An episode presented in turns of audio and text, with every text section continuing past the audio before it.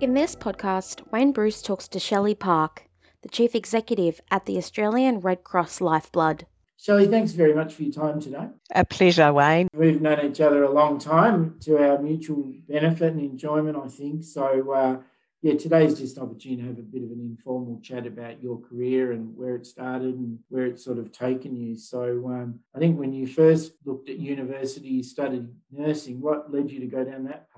It's such a um, such a good question, and it's not one that's um, an average. You know, I, I certainly didn't grow up always wanting to be a nurse.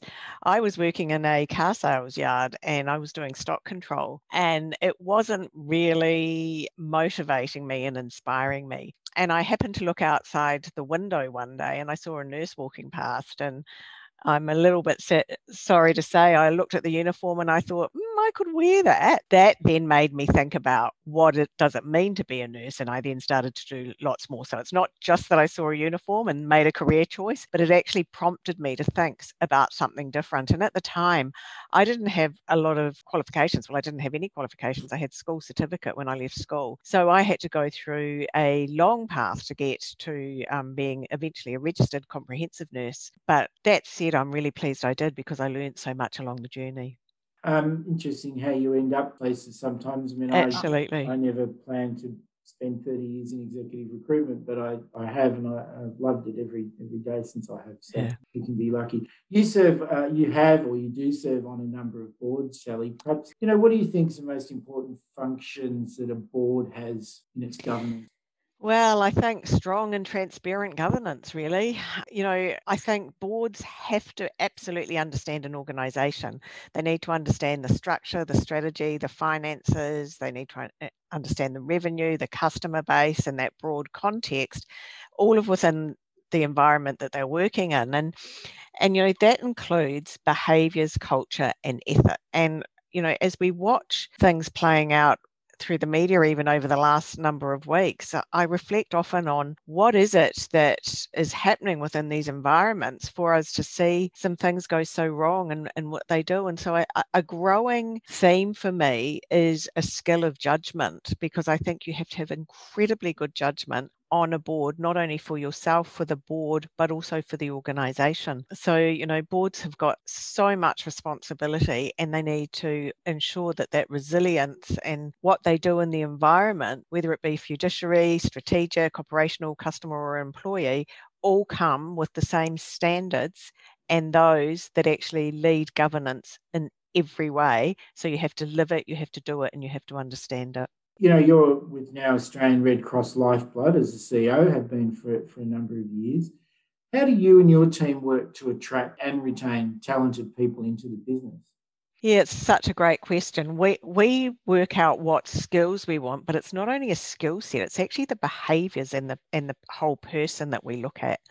Um, and one of the things that I often say to others, especially at executive level, is that we also want people that have better skills than, our, than ours. We want to bring diversity, diversity of thinking, diversity of thought, diversity of gender, obviously, and culture and ethnicity and all of that. But so that we actually have that blend, because you don't want all like thinkers you want creativity you want innovation you want some people that can really deliver. So it's very much about being very clear on what you need and then making sure that you recruit the right person in. It's about being able to articulate what your offering is and what you're looking for. And at lifeblood we're incredibly lucky because we've got an amazing purpose um, mm. and we're actually really privileged to have that purpose which is providing you know lifeblood um, plasma transplantation, biological products for world leading health outcomes. And so that inspires people and attracts people. But we need to make sure that people aren't thinking just because we are under the not for profit umbrella that it's a, a, a organization to come and work in at the end of career or when you're wanting something a little bit gentler. Because what we're also looking for is commercial thinking as part of what we do. So we I think part of our challenge is to really articulate what we do and what we're looking for and making sure that we recruit well to actually meet our purpose and our delivery of what we do. When you're recruiting people in at senior levels, you know, which is where C Centric tends to focus, I mean, what are the sort of key attributes you look for people just building on what you just said? I mean, there's obviously the technical skills, but What are you looking for in terms of cultural fit and sort of EQ and that type of? Honesty, transparency, really good communicators, because I think communication is so important, both written and verbal. Looking for a culture of inclusion, people who listen, obviously trust, understanding humanity, because we've got a, a, a, quite verse being part of the broader um, Red Cross as well. So humanity is an important principle for us. Um, so that means that the person can actually work in a commercial model with an underlying humanity behind it, which for me is a lovely blend. Um, so I think it's those behaviours and cultures and and and really strong leadership um, being able to inspire and motivate others and, and help people deliver on what our purpose is. As you've referred a couple of times to diversity and inclusion being an increasingly important issue for both employees and boards, what sort of trends and things have you seen occurring to promote that in the last five, ten years?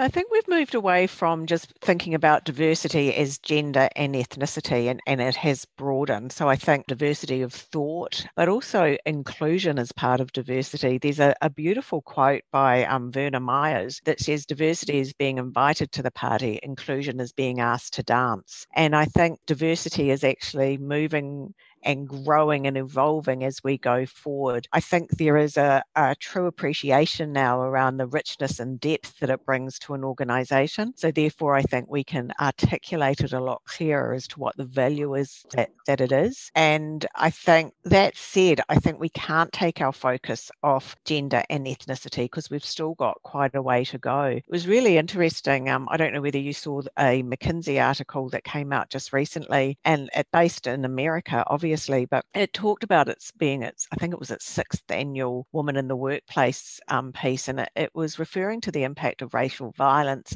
and barriers that women of colour are facing. And it talked about a notable conclusion that more than one in four women in the US are contemplating downshifting their careers or leaving the workforce completely. Now, that would have been unthinkable in America six months ago. And I'm not sure what impact things like that are going to have here in Australia. But I think we need to keep an eye on it because we thought we were starting to make a little bit of progress around um, gender parity, for example. We need to make sure that the events of the last six months doesn't change that direction. So I think, you know, over time we've broadened what that diversity is, but I think the current climate is going to make us rethink some of that as well the impact of COVID 19, which everyone's lives has been changed dramatically, what impact has it had on, on Lifeblood? Like every organisation, that's totally transformed so much of what we do. We have been incredibly lucky, but luck always comes with very good strategic leadership, vision, and um, having capabilities around the organisation that are second to none. So for us, we don't have any product without people. So we have to rely on on our donors who are a tremendous group of people who actually give of themselves to someone they will never meet. So we would not have any of our product if we actually didn't have someone giving something of themselves, whether that be their blood, their plasma, um, an organ donation, which we support as well. There's organs. So we are so reliant on people. Then we have to have the people following those really safe and robust processes right through so that we can then deliver back into the health service what is needed. And that, and that could be human milk, that could be plasma, that could be blood. So we have been incredibly privileged right through COVID to have maintained our donor base. And I say we're privileged because when we've looked around internationally, that has not happened in every country. So many countries have had their donor base fall off, and we have a very loyal donor base. We also have an organisation that is really committed to keeping that donor base as part of us. So we've had to do things like change our donor centres to places of wellness so that people are very, very clear that, that they're not going to be at risk there. We've had to communicate with people in a different way so they know that they're safe, whether that be our donors or our people working within our organisation. We've had to innovate. Um, we never ever thought that we would lose all of our um, freight transportation around Australia, for example, almost overnight. Um, so we used to back on passenger craft as well as freight craft to move product both in and out of, of, of the different places around Australia, and all of that fell over almost overnight. We rely on the international freight to get get in some of the things such as citrate, which helps us to collect plasma. That comes from Ireland and that then has to be freighted through because we don't actually produce what we need here in Australia. So we've had to find really different ways and, and be agile in how we've done that. And I am so proud to say that we have not missed a beat. We've had to work long and hard. We've had to find different ways, but we have ensured that we collect and we make and we deliver right through that product life cycle. And we've just been agile, we've innovated, we have had to change some things up, we've had to change how we do things, um, all without taking any eye off regulators and safety.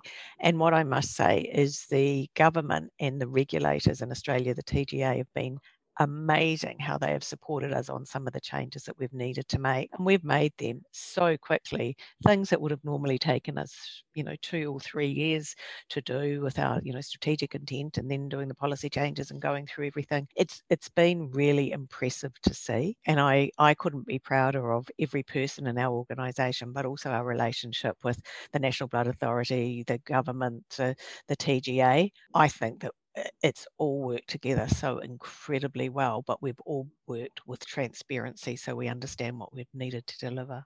When you eventually semi retire or retire, which I'm sure is still a few years away, when you sort of perhaps have time to reflect on your career, what, what, what would come to mind as your greatest achievements or contributions? Probably the I have had an amazing career in health and, and I've stayed largely in public health although there's more of a commercial model behind Lifeblood as well. So I think, you know, I would look back and be really proud of the impacts and the difference that I've made. Um, we have just achieved our strategic vision with the Australian government to in, in the area of plasma. So we will be a lot more self-sufficient in Australia with plasma. We've secured for the next until 2025 um, a 10% growth for plasma for fractionation. I would look back on the leadership of people. To me, people are the essence of everything that we do. And without our people on um, the direction that we're doing, and without us having been able to inspire them and articulate where we're going, to share our strategic vision, to inspire them and motivate them on what they do. I think that focus of, of inclusion has been something I've been really proud of. I, I have to say fiscal management because no organization, I learned very early in my career, cash is king, and it absolutely is. So, so being able to put strategy and strategic thought, but never take our eye off that bottom line, I think is something that I would be incredibly proud of as well as I looked back. Um, at both Monash and at Lifeblood, we have gone through changes of names. So Lifeblood used to be the blood service. Why did we change? We changed so that we could actually reflect the whole contribution of the whole organisation because we were more than just blood. And to do that and to um, connect with the community and have that community support and understanding, um, and then to have really delivered that well, that's a real tribute to our people, but it also takes strategic leadership and vision. And I think the capability of working with government, I can't be successful in what I do. Lifeblood can't be successful in what they do. Monash couldn't have been successful in what they did without strong relationships, strategic relationships with the governments of the day. And I think that is something that we often underestimate the importance of and something that I think has been done incredibly well. You know, some of the other things that we've done at Lifeblood, um, over the last few years has introduced human milk banking. Now, human milk banking was something that used to be done in different parts of Australia, but there was no national strategy, no national policy. Um, and whilst we're not quite there yet, we've significantly contributed to that and, and have some investment from government at the moment to help secure that even further. So, so yes, strategy and operations have to go hand in hand. You have to look after today, but you also need to know where you're going tomorrow. So, if you were talking to a younger group of people that are the early career, you know, late 20s, early 30s, they wanted to build their career and be successful in something related to health, what would be your top tips to them? believe in yourself, have confidence in yourself, understand the environment that you're going to be working in, always have the confidence to surround yourself with people who are better than yourself and to to me that is the core of diversity is, is you have the different skill sets and the different thought processes. Take the time to understand and learn the environment. Sometimes take roles that might be a sideways role, but that will actually really grow your skill set to go forward. Find some really good mentors, both within the industry and outside of. And I think, you know, getting that breadth of thinking is really important. Don't underestimate the importance of education and make sure that that you keep investing in yourself. Today, I still, every day I read, every day I learn, every day I learn off someone else or I read. And, and I think that's a great thing to invest in yourself early in your career. I, I often reflect on the words of one of our previous governors here in Australia, Quentin Bryce, who said, You can have it all, but not all at the same time. So be fair to yourself and, and work out what you have and when you have it. And you can blend some careers and family and everything that you want to do. But sometimes you just have to work out what you're going to give. So you've got to look after yourself on the whole the whole of your career because without you there is no career